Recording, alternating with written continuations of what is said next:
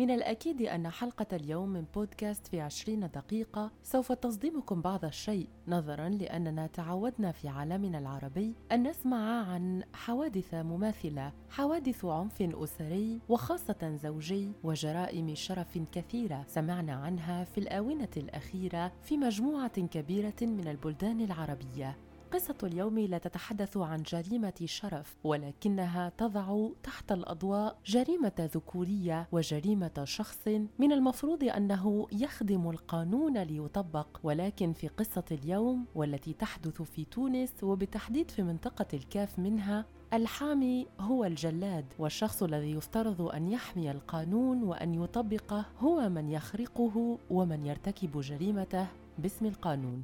رفقة الشارني هو اسم ضحية اليوم وأنا متأكدة بأن هذا الاسم قد سمعتم عنه على الأقل مرة واحدة خلال الأسبوع الفارط. رفقة هي شابة تونسية تزوجت منذ سنين بمن أحبه قلبها ولكن بعد أن سلمته قلبها أفرغ فيه بدافع التوتر والعصبية الزائدة التي تعرض لها في العمل خمس رصاصات كي ينهي حياتها.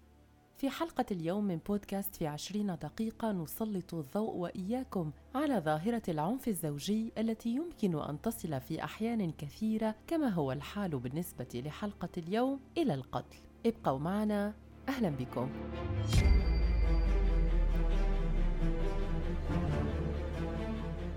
لقد أصبحت رفقة الشارني منذ وقت ليس ببعيد أيقونة ضحايا العنف الأسري وخاصة منه الزوجي في تونس وذلك بعدما قتلت برصاصات أطلقت من مسدس زوجها. مسدس العمل طبعا بما أنه ينتمي إلى السلك الأمني في تونس وهو ما أثار حفيظة واستنكار كل من سمع بقصة رفقة الشارني مساء الأحد الماضي كان أسودا في تونس في وسائل التواصل الاجتماعي في نشرات الأخبار المرئية والمسموعة وفي الكثير والكثير من مقالات المكتوبة في تونس وحتى في العالم العربي. فقد توفيت رفقة الشرني بمدينة الكاف شمال غرب البلاد التونسية وذلك بعدما تعرضت لوابل من الرصاص في أنحاء مختلفة من جسدها وفي قلبها بالأساس. أطلقها زوجها الذي يعمل في سلك الحرس الوطني عقب خلاف عائلي. فوزي الداودي وهو الناطق باسم المحكمة الابتدائية في الكاف كان قد أوضح بأن الضحية تقدمت بشكوى قضائية ضد زوجها بعد قيامه بتعنيفها بشدة لمرات عدة لكنها سحبتها لاحقا بعدما طلب زوجها العفو منها وتعهد بعدم تعنيفها مستقبلا. في اليوم الذي حدثت فيه الواقعة كان من المفترض أن تكون رفقة في بيت عائلتها وكان من المفترض كذلك أنها تقوم بإعدادات وتحضيرات لعيد ميلاد ابنها ولذلك كانت مضطرة للذهاب إلى عش الزوجية لجلب أغراض كانت بحاجتها للإعداد لحفلة عيد ميلاد ابنها. وفي اللحظة التي دخلت فيها رفقة البيت وجدت زوجها هناك فنشب عراك بينهما انتهى بقتلها يد زوجها. هلع كبير أصاب العائلتين عندما سمعتا بما حصل مع رفقة. وأما سبب الخلاف فكان رفض زوجها أن تشتكي رفقة إلى زملائه بما أنه وكما قلنا عون من أعوان الحرس الوطني في تونس. فمن العار أن تشتكي عليك زوجتك أمام زملائك خاصة إن كنت من أفراد سلك الأمن في تونس.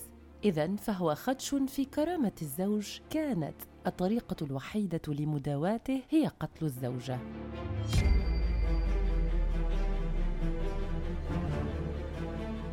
قبل أن نقدم لكم الإحصائيات والأرقام التي تعكس تفشي ظاهرة العنف الزوجي والعنف الأسري بشكل عام خاصة بعد انطلاق وباء كورونا في الانتشار ومخلفات ذلك لزعزعة العائلة التونسية. دعونا نحدثكم قبل ذلك عن ردود الأفعال العنيفة والمناهضة لما حصل مع رفقة ردود أفعال مؤثرين وكذلك نشطاء في المجتمع المدني من حقوقيين وحقوقيات خاصة وكذلك نواب في مجلس النواب التونسي. ولكن قبل كل شيء أود أن أنطلق في رصد ردود الأفعال بت التدوينة التي كتبتها ألفا يوسف وهي باحثة وكاتبة تونسية معروفة جدا في تونس وفي العالم العربي كذلك. ألفا يوسف كتبت قائلة لذلك أقول لبنات الطالبات ليس هناك ثانية لرجل عنيف. العنيف سيظل عنيفا دوما إلا في حال عمل عميق على الذات يدوم سنوات ونتائج غير مضمونة. لا تفكرن لا تناقشن لا تبررن ولا تقولن أنه سيتغير. من أول مظهر من مظاهر العنف ابتعدن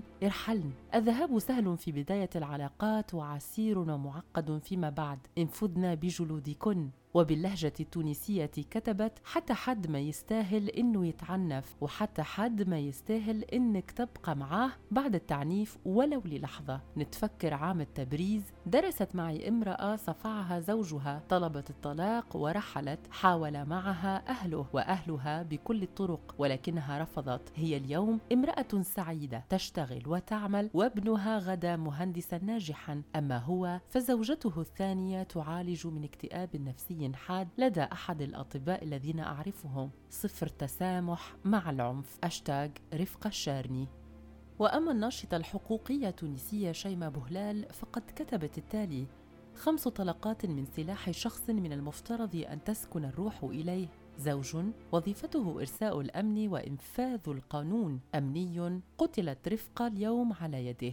ويبدو أنها قد سبق وبلغت عن عنف زوجها ويبدو أن ذلك سبب غضبه. أضافت قائلة فقد طفل اليوم والدته لأننا نطبع مع العنف كأشخاص ومجتمع ودولة. قد يكون الزوج هو القاتل المباشر لكن كل شخص يبارك العنف ويربطه بالرجولة قاتل غير مباشر. وكل شخص قادر على إخراج ضحية عنف من واقعها لكنه خير إسكاتها خوفا من الفضيحة قاتل غير مباشر. وكل عون أمن لم يقبل شكاية عن عنف أسري أو يوفر الحماية اللازمة للضحية قاتل غير مباشر كذلك. كم من رفقه ستقتل بالمسدس أو السكين أو الضرب أو الخنق؟ لكي نصدق أننا عنيفون ومعنفات. وفي تدوينة نارية قال النائب بمجلس النواب التونسي ياسين العياري في موقع الفيسبوك كان اسمها رفقة الشارني قتلها زوجها بالرصاص. لما قدمنا مقترح قانون يمكن المرأة المعنفة والمغتصبة والمهانة والتي تم التحرش بها أن تبلغ بسهولة عن ما تعرضت له من عنف إلى وكيل الجمهورية مباشرة دون أن تضطر للجوء إلى مركز أمن كي لا يستخدم المتهم نفوذه ضدها. تمت مهاجمتنا ولم يتحمس أحد لمشروع القانون المقترح. كما أضاف قائلا اليوم رفقة الشارني توفيت ولا نستطيع إعادتها للحياة ولكن نستطيع العمل على عدم تكرار هذا النوع من الحوادث في البلاد. وأما فيما يخص تطور القضية وملابساتها فقد أفاد وكيل الجمهورية بالمحكمة الابتدائية في الكاف ماهر كريشان البارحة أنه قد تم في تطور جديد للقضية كما قلنا قد تمت مساءلة رئيسة جمعية النساء والمواطنة بالكاف السيدة كريمة البريني حول تسترها وتكتمها على معلومة في غاية من الخطورة. متمثلة في إعلامها من قبل الهالكة قبل مثولها أمام النيابة العمومية بأن زوجها قد هددها بالذبح في صورة عدم إسقاطها لشكايتها ضده وأوضح وكيل الجمهورية أن هذا التكتم يعتبر حسب قوله خرقا صريحا لواجب الإشعار والإعلام المنصوص عليهما بالفصلين الرابع عشر والتاسع والثلاثين من القانون رقم 58 لتجريم العنف ضد المرأة.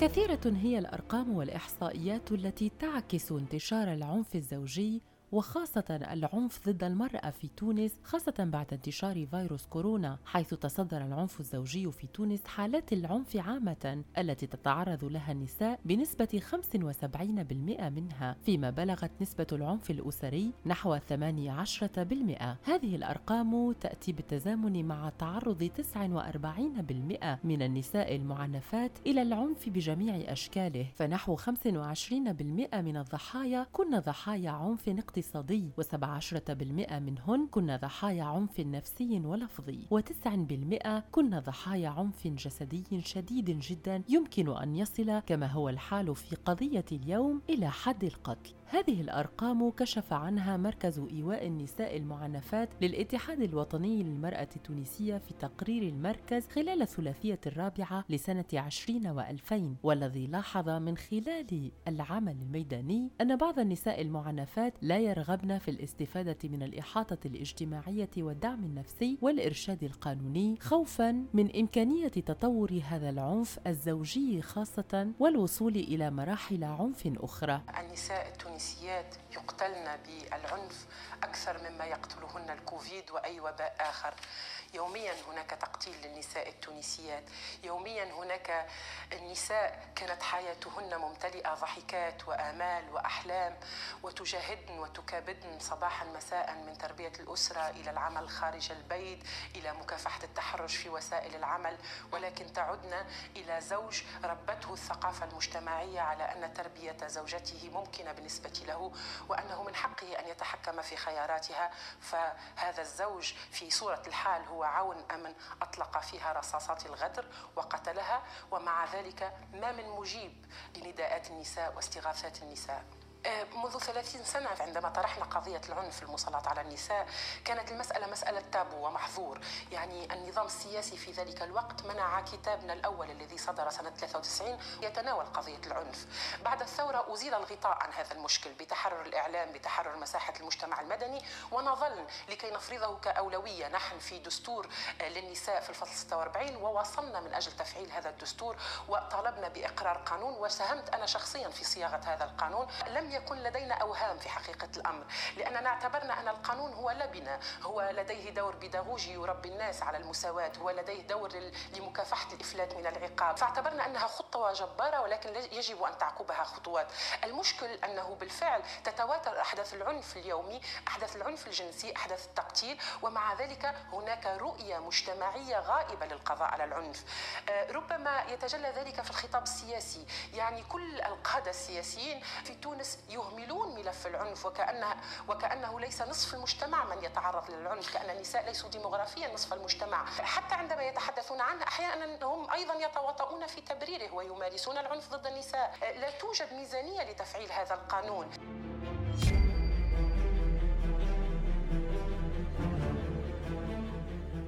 منسوب العنف تزايد في تونس بشكل ملفت جدا وتنوعت أشكاله ووسائله وفضاءاته كذلك. أما الضحايا ففي أغلب الأحيان تكون النساء. وتسجل المنظمات الاجتماعية والحقوقية يوميا تصاعدا في أشكال العنف اللفظي والمادي في جميع أوساط المجتمع التونسي وبين مختلف مكوناته بداية من الأسرة إلى المدرسة والعمل. والشارع ومختلف الفضاءات العامة. فاطمة وهي شابة تونسية تبلغ من العمر 37 عاما وتعمل كعاملة في مصنع للحلويات تروي حقيقة ما تتعرض له يوميا من عنف في عملها وفي بيتها. وتقول العنف يلاحقني في كل مكان. عنف لفظي وجسدي من زوجي وذلك إذا لم ألبي جميع حاجيات البيت واحتياجاته الخاصة كما احتياجات الأطفال. معاناتي اليومية تنطلق منذ أن تطأ قدماي الشارع باتجاه محطة الحافلة فإذا نجوت من المتسكعين والبلطجية في الطريق فلن أنجو من المتحرشين في الحافلة ومن عنفهم اللفظي على طول طريق العمل. وتضيف قائلة هذه رحلة العذاب والمعاناة اليومية قبل أن أدخل المصنع وهناك أتعرض إلى أشكال أخرى من العنف الاقتصادي. فرئيسة القسم تعنفني لفظيا ومعنويا بشكل يومي ودائم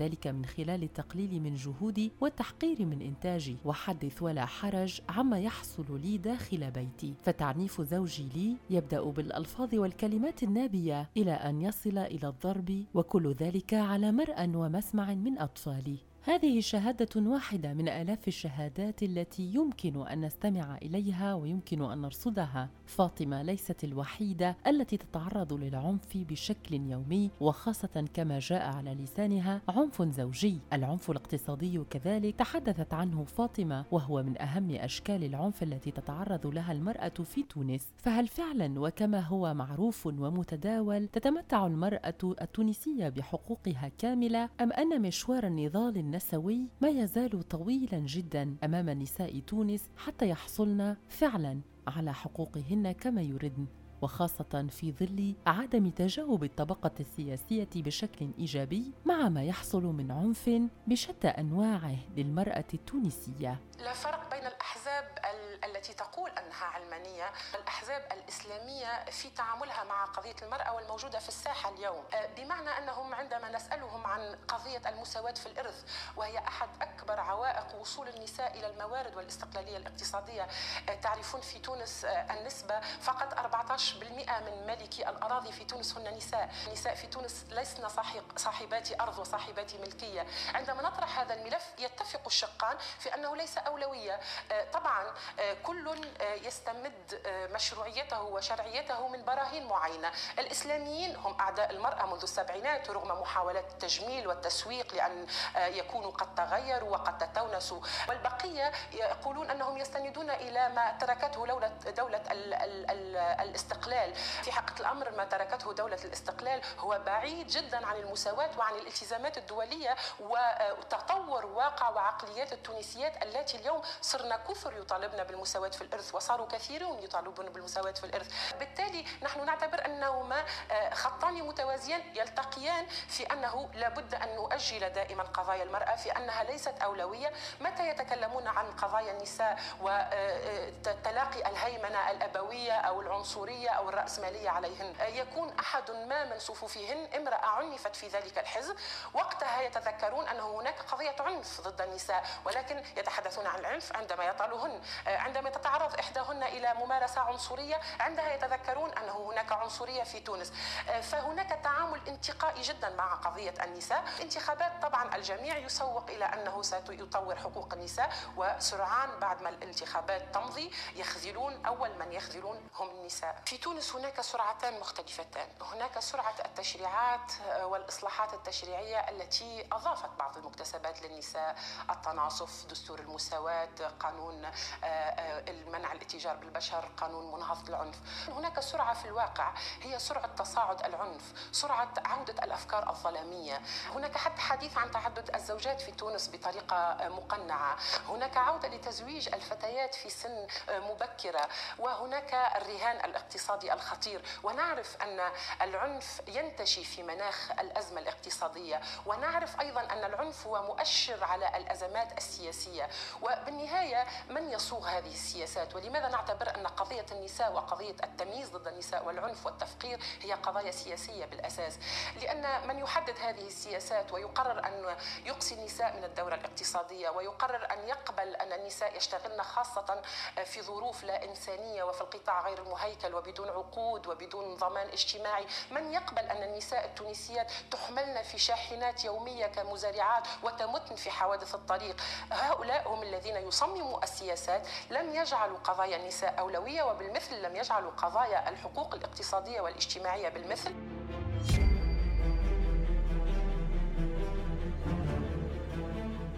في ظل كل هذا مستمعينا لا يجب أن ننسى دور الجمعيات النسوية في مواجهة العنف الأسري في تونس. جمعيات تعمل ليلا نهارا لإيجاد حلول يمكن أن تطور من وضعية المرأة وتحميها أكثر فأكثر من العنف الأسري وخاصة الزوجي. فبفضل هذه الجمعيات مثلا وفرت وزارة المرأة والأسرة والطفولة وكبار السن في تونس رقما أخضر مجاني يعمل كل الأسبوع واربعا وعشرين ساعة كاملة وذلك لأن عدد الإشعارات المتعلقة بالتبليغ عن حالات العنف ضد النساء خاصة من أزواجهن قد ارتفع مقارنة بفترات سابقة. وأطلق رقم أخضر آخر من قبل الوزارة للإنصات والإحاطة النفسية وتوجيه الأطفال والزوجات. ودعت الجمعيات النسوية الحكومة التونسية إلى التكفل بالنساء المعنفات وتقديم جميع خدمات الحماية الاجتماعية لهن من عمل ومأوى وتحويلات نقدية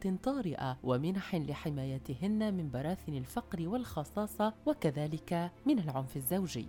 على الرغم من هذا يبدو أن الجهود غير كافية لإنقاذ النساء من العنف الزوجي الذي يحيط بهن خاصة وأنهن ظنن أنهن سيكن بمأمن وراء الأبواب المغلقة احتماء من الفيروس المنتشر خارجا ولكنهن وخاصة في فترة الحجر الصحي التي تكررت أكثر من مرة يبدو أنهن يتعرضن لفيروس أكثر بشاعة في بيوتهن وطبعا الحكومة لم يتسنى لها التفكير في إيجاد بديل عن منع الجولان وإعلان الحجر الصحي الشامل للنساء ضحايا العنف كرخص استثنائية لمغادرة محل الزوجية مما جعلهن مجبورات لأشهر عديدة على الإقامة مع جلاديهن ليخرجن من الأزمات منهكات جسديا ونفسيا.